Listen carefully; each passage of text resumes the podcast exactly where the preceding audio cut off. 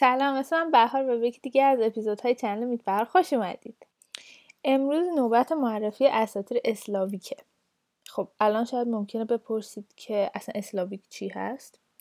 ببینید یه منطقه خیلی بزرگی از اروپا که بیشتر اروپای مرکزی اروپای شرقی بوده مثل روسیه، اوکراین، بلاروس، اسلوواکی، چک، سربستان، بلغارستان، مقدونیه، لهستان در قدیم و حتی حالا یک قومی زندگی می‌کردن و می‌کنن به اسم قوم اسلاف که اینا اساطیر خودشونو داشتن و حتی با وجود این گستردگی می‌بینیم که مشترکات خیلی زیادی بین اون چیزهایی که باور داشتن بهشون پیدا میشه.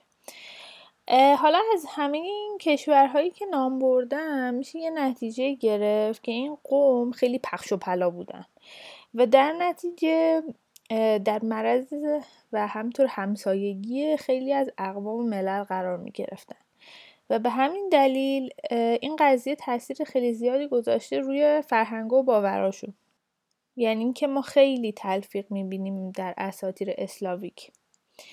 از مهمترین اقوامی که روشون تاثیر گذاشتن چه باورتون نشه ولی ایرانیا بودن.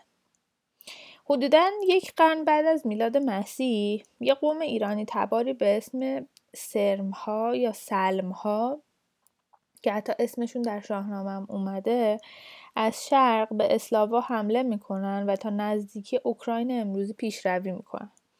به همین دلیل خیلی از خدایان و کلمات ایرانی وارد اساتیر و زبان اسلاویک میشه که حالا در جلوتر حتی بهتون مثالاشو میگیم.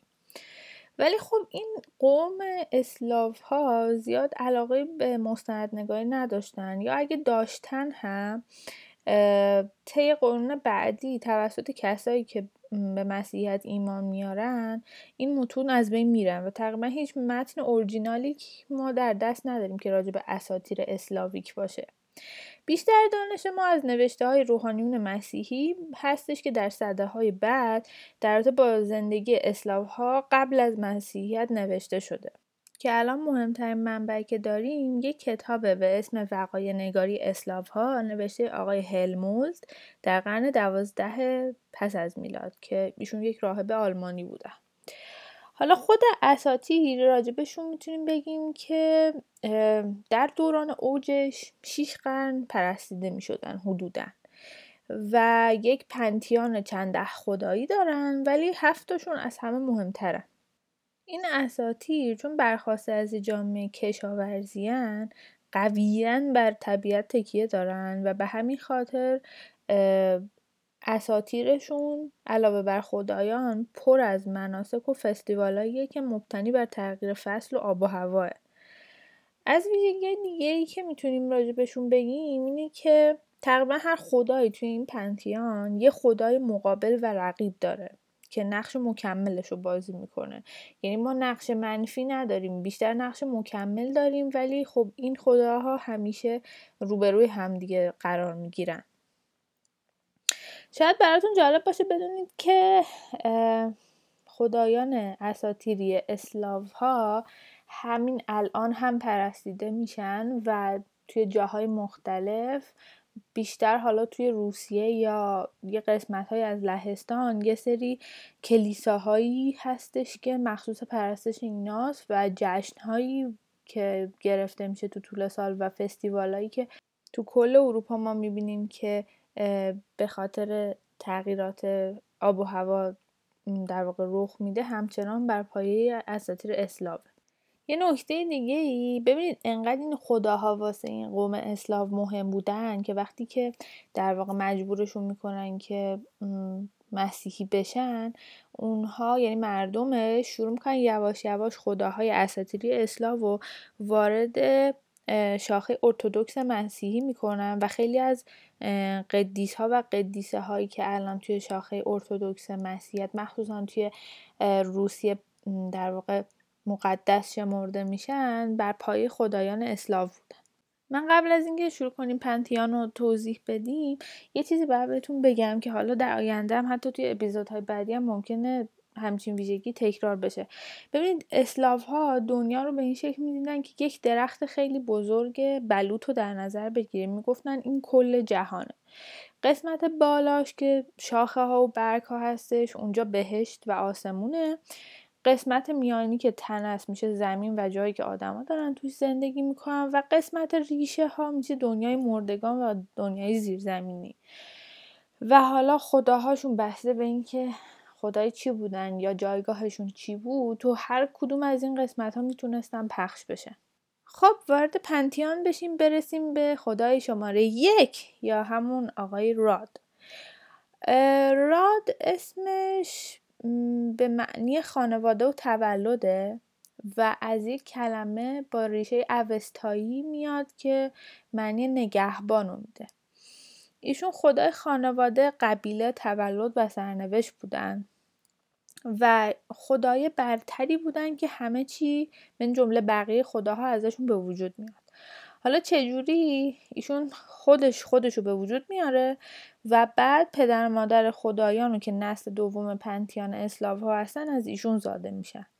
یه نکته دیگه ای که هست اینه که راد عملا در طی سالیان بعدی به فراموشی سپرده میشه و اونقدر اهمیت سابق رو نداره و جاشو از نظر جایگاهی میده به فرزندانش. و اینکه به شکل یک فرد و شخص نشونش نمیدن بیشتر انگاری یه نیرویی که در کل دنیا پخشه در کل اون درخته پخشه. این از شماره یک بریم شماره دو اسواروگ و همسرش اسوا خواهر برادرهایی که پدر و مادر نسل اصلی خدایان اسلاون اسواروگ یا همون خدای مذکر آسمان اسمش به معنی درخششه. و همینطور ریشه اسمش یک کلمه ایرانی اوستایی به معنی بهشته. اسوارو توی همون درختی که بهتون گفتم روی برگ ها و شاخه ها زندگی می‌کنه که همون نشون دهنده بهشته به همین دلیله که اسمش هم از همین ریشه میاد. با کمک همسرش ایشون وظیفه خلق دنیا رو بر عهده می‌گیرن و نکته جالب اینه که در واقع نقششون به طور کاملا پنجاه پنجاه تقسیم میشه. یعنی هیچ کدومشون بدون اون یکی نمی‌تونستن دنیا رو خلق کنن. و مهمترین کاری که می‌کنن اینه که دوازده تا ستون خیلی خیلی عظیم و بین خشکی و این تاق فلکی که فکر می‌کردن دور زمین رو گرفته قرار میدن تا یه جایی باشه برای زندگی کردن. این زود یه ذره عجیب بچه دار شدن ولی خب قسمت غیر عجیب بچه دار شدنشون سه تا پسر به اسم پرون، ولوس و داژوگ ولی علاوه بر این سه تا پسر هر کدومشون تصمیم می‌گیرن که به تنهایی هم بچه دارشن بدون دخالت دست. پسر سواروگ به اسم استریبوگ و دختر سوا به اسم ونسا. که الهه زیبایی و بهار و عشقه در واقع یک والد داره. اگه اون درختر یادتون باشه اسواروگ و همسرش هم در قسمت فوقانی اون زندگی می‌کنن و اینجاست که تقریبا تموم میشه داستانهای این زوج. ولی حالا می‌رسیم به شماره سه یا پرون. ببینید اهمیت پرون اگه بخوام براتون بگم یه چیز تو مایه های اهمیت زئوسه برای یونانیا یعنی جایگاهش تقریبا همون قدره ایشون پادشاه خدایان بودن و خدای اصلی اسلاف ها خدای رعد و برق، طوفان، قانون، جنگ و حتی محافظ جنگاوران هم محسوب می شدن. در قسمت میانی یا همون تنه اون درخت زندگی می‌کردن و انقدر مهم بوده که حتی در بعضی از مراسم قربانی کردن براش انسانها رو هم قربانی می‌کردن از نظر ظاهری ایشون یک مرد میان سال با ریشهای قرمز بلند و موهای بلند بودن که همراه با تبر و تیرکمونش که باهاش ساقه پرتاب می‌کردن نشون داده می‌شدن. یادتون باشه گفتیم هر خدایی توی اساطیر اسلاف یه رقیب داره. رقیب اصلی پرون برادرش ولوسه که حالا داستان این جنگشون رو بعدا براتون توضیح میدیم. ولی خب دیگه چون الان بحث ولوس شد برسیم به ولوس که شماره چهارمونه اینجا. ایشون خدای دنیای زیرزمین و مردگانه و همینطور خدای ثروت و جادو و موسیقی. که در قسمت ریشه اون درخت دنیا زندگی می‌کرده. بر باور اسطوره شناسان ریشه هایی که در واقع باعث شده که اساتیر ولوس شکل بگیره بر پایه میترا یا مهر در دین زرتشتیه. و اینکه نکته جالب توجه راجبش اینه که با اینکه خب خدای مردگانه ولی اسلاف ها زیاد از مرگ نمیترسن و باور داشتن که وقتی که بمیرن میرن دقیقا همون دنیای زیر زمین همون زندگی رو ادامه میدن. به همین در ولوس پرستیده می شده به عنوان خدا و خب خیلی هم اسلاف ها دوست داشتن که نظر مثبتش رو جلب کنن. یه نکته که هست اینه که ولوس به شکل اجده خیلی جاها نشون داده. میشه که حالا در آینده داستانش رو براتون تعریف می‌کنم. شماره پنجمون اسمش داژبوگه. یکی دیگه از این سه تا برادر که خدای خورشید و آتش و فلزات گرانبهاست و اصلا اسمش به خاطر اون ریشه ایرانی که داره کلمه به کلمه اگه ترجمهش کنین میشه خدای بخشنده. در باورهای اسلاو ها هر روز صبح داجبوک سواره عرابه میشه که اسبهایی از جنس طلا و نقره و الماس با نفسهای آتشین رو می‌کشن و با عبورش از آسمون خورشید طلوع می‌کنه و اون نورهای قبل از طلوع و قبل از غروب هم دختران داجبوک هستن. می‌رسیم به خدای شماره 6 یا همون استریبوگ. خدای مذکر بادها و هواه که ریشه اسمش از ریشه اسلاوی که کلمه باد میاد. ما در دنیای باستان یه باوری داشتن مردم هاشون که از هشت جهت اصلی که باد میاد هر کدوم از این بادها یه شخصیت و یه خاصیت مخصوص به خودشونو دارن. و خب یه جورایی استریبوک پدرخوانده این هشت تا باد بوده. زیاد چیزی ازش در دست نیست مگه اینکه جزو اون هفت خدای اصلی اسلاف ها بوده و خب خیلی پرستشش مهم بوده برای اونا. خب الان می‌رسیم به آخرین خدا خدای شماره هفت. ممکنه تا الان براتون سوال پیش اومده باشه که بین این هفت خدای اصلی چرا هیچ کدومشون معنس نیستن.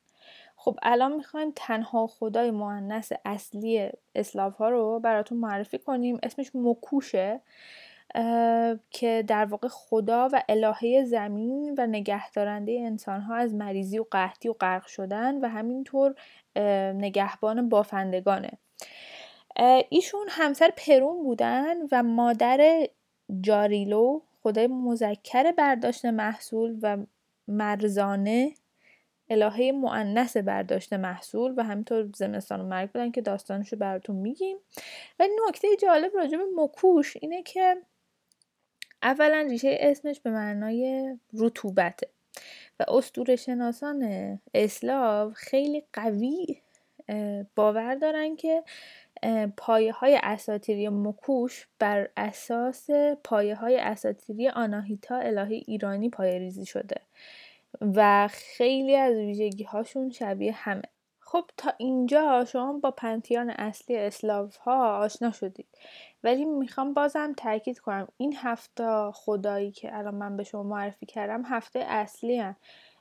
و توی اساتیر اسلاف ها ما خیلی تعداد خدایامون زیاده و حتی خیلی هاشون مشابه هم با اساتیر خودمون. برای مثال اسلاف ها یک موجود اساتیری دارن که بهش میگن سیمارگل که بر پایه سیمرغ پایه ریزی شده اساتیرش. ولی در واقع به جای یک پرنده به طور کامل یک شیر بال داره. ولی خب رنگش همون شکله و خب قابلیت های اساتیریش هم خیلی شبیه سیمرغ می‌تونه باشه تو بعضی از اساتیر اسلاف های شرقی. خب حالا برسیم به قسمت داستانامون. ما این دفعه سه تا داستان کوتاه داریم که می‌خوایم براتون بگیم از اساتیر. شماره یک اینه که گفته میشه این دنیایی که الان ما داریم دور خودمون می‌بینیم در واقع این شکلی به وجود میاد که همون اسواروک که پدر خدایانه به خواب میره و شروع می‌کنه یه سری رویا دیدن و جهان ما در واقع همون رویاهاست. ولی خب خودش چون خواب بوده اداره این دنیا رو میسپاره به پسراش مثل پرون و ولوس و اینا. و اینکه دوباره چون خودش خوابه نمی‌تونه مستقیما تغییراتی توش ایجاد کنه ولی حال و هوای روحیش باعث میشه که یه سری تغییراتی در روند امور رخ بده. و همینطور یک افسانه دیگه ای هم هستش که میگه که وقتی که اسواروگ از خواب بلند شه دنیا به پایان می‌رسه. داستان شماره دو همون داستانیه که گفتیم که در واقع دشمنی پرون و برادرش ولوسه. اینجوری همیشه شروع میشه که ولوس میاد یک چیزی رو از پرون میدوسته حالا این می‌تونه همسرش باشه می‌تونه فرزندش باشه می‌تونه گله های گاوی که پرون داشته باشن. به حال یه چیزی دزدیده میشه این وسط. و دلیلش هم این بوده که ولوس همیشه احساس می‌کرده که دنیای زیرزمینی که خودش داره توش زندگی می‌کنه به زیبایی و قشنگی اون دنیایی که پرون داره توش زندگی می‌کنه نیست و می‌خواد با در واقع دزدیدن یه سری چیزا دنیای خودش هم همونقدر قشنگ می‌کنه. نکته این که هست که ولوس به همسر و فرزند پرون حسادت می‌کرده. به خاطر اینکه همسر خودش که الهه باکره شکار بوده هیچ وقت نمی‌خواسته که از ولوس بچه دار بشه. به همین خاطر ولوس به شکل یه اجدهایی به قلم رو پرون میره و همسر یا فرزندش رو میدزده. پرون از این قضیه خب طبیعتا عصبانی میشه با سایقه شروع می‌کنه هدفگیری کردن و ولوس به خاطر اینکه این سایقه بهش نخوره خودش رو به شکل درختای مختلف آدمای مختلف و حتی حیوانات مختلف در می آورده که قایم بشه. در آخر پرون گیرش میندازه و خب ولوس رو می‌کشه و هر چیزی که ولوس دزدیده به شکل قطرات بارون ازش جدا میشن و به سمت پرون میرن و اینجوریه که در واقع بارش های فصلی اتفاق میافته. ولی یه نکته ای که هست اینه که این استوره به شکل چرخه ای اتفاق میافته. یعنی ولوس هیچ وقت تا ابد نمیمیره بلکه دوباره خودش جمع جور می‌کنه تا سال بعد بیاد از پرون یه چیزی رو بدوزه به همین خاطری که ما الان فصلهای خشک و بارونی داریم چون هر سال یک بار ولوس کشته میشه و اون چیزایی که ازش دزدیده شده دوباره به شکل بارون در میاد داستان شماره سمون هم یه مقداری به داستان شماره دومون ربط داره و به این شکله که ولوس یک بار که در واقع میره از پرون دزدی کنه پسرش رو میدزده و دلیلش هم به همین خاطره که همسرش هیچ وقت ازش بچه دار نمی شده. به همین خاطر پرون حتی با اینکه ولوس پسرش رو از توی گهوارش میدزده بهش اجازه میده که اونو نگه داره. اون بچه اسمش جاریلوه و در زیرزمین رشد می‌کنه و بزرگ میشه. و وقتی که حالا دیگه بزرگ شد خدای برداشت محصول میشه. در بزرگسالی ایشون یه بار میان روی سطح زمین و یک دختری رو می‌بینن و خیلی علاقه مند میشن بهش و قصد می‌کنن که با ایشون ازدواج کنن. ولی مشخص میشه که ایشون مرزانه همون خواهرش بوده که در واقع پیش پرون و همسرش مکوش زندگی می‌کرده. ولی خب پرون چون اولا دلش برای پسرش خیلی تنگ شده بوده و هم این موقعیت رو می‌دیده که با ازدواج این دوتا یه صلحی بین خودش و ولوس شکل بگیره با این ازدواج موافقت می‌کنه. ولی خب جاریلو یک روی تاریکی هم داشته و اون رابطه عاطفیش با همسر ولوس که در واقع همسر همون کسی بوده که بزرگش کرده بوده که همسر ولوس از جاریلو بچه دار میشه و ولوس این قضیه رو به مرزانه میگه. و خب مرزانه خیلی از این قضیه عصبانی و ناراحت میشه و در همون عصبانیتش می‌زنه جایرلو رو می‌کشه. و بعد از اون مرزانه به جای اینکه دیگه الهه برداشت باشه میشه الهه مرگ و زمستان.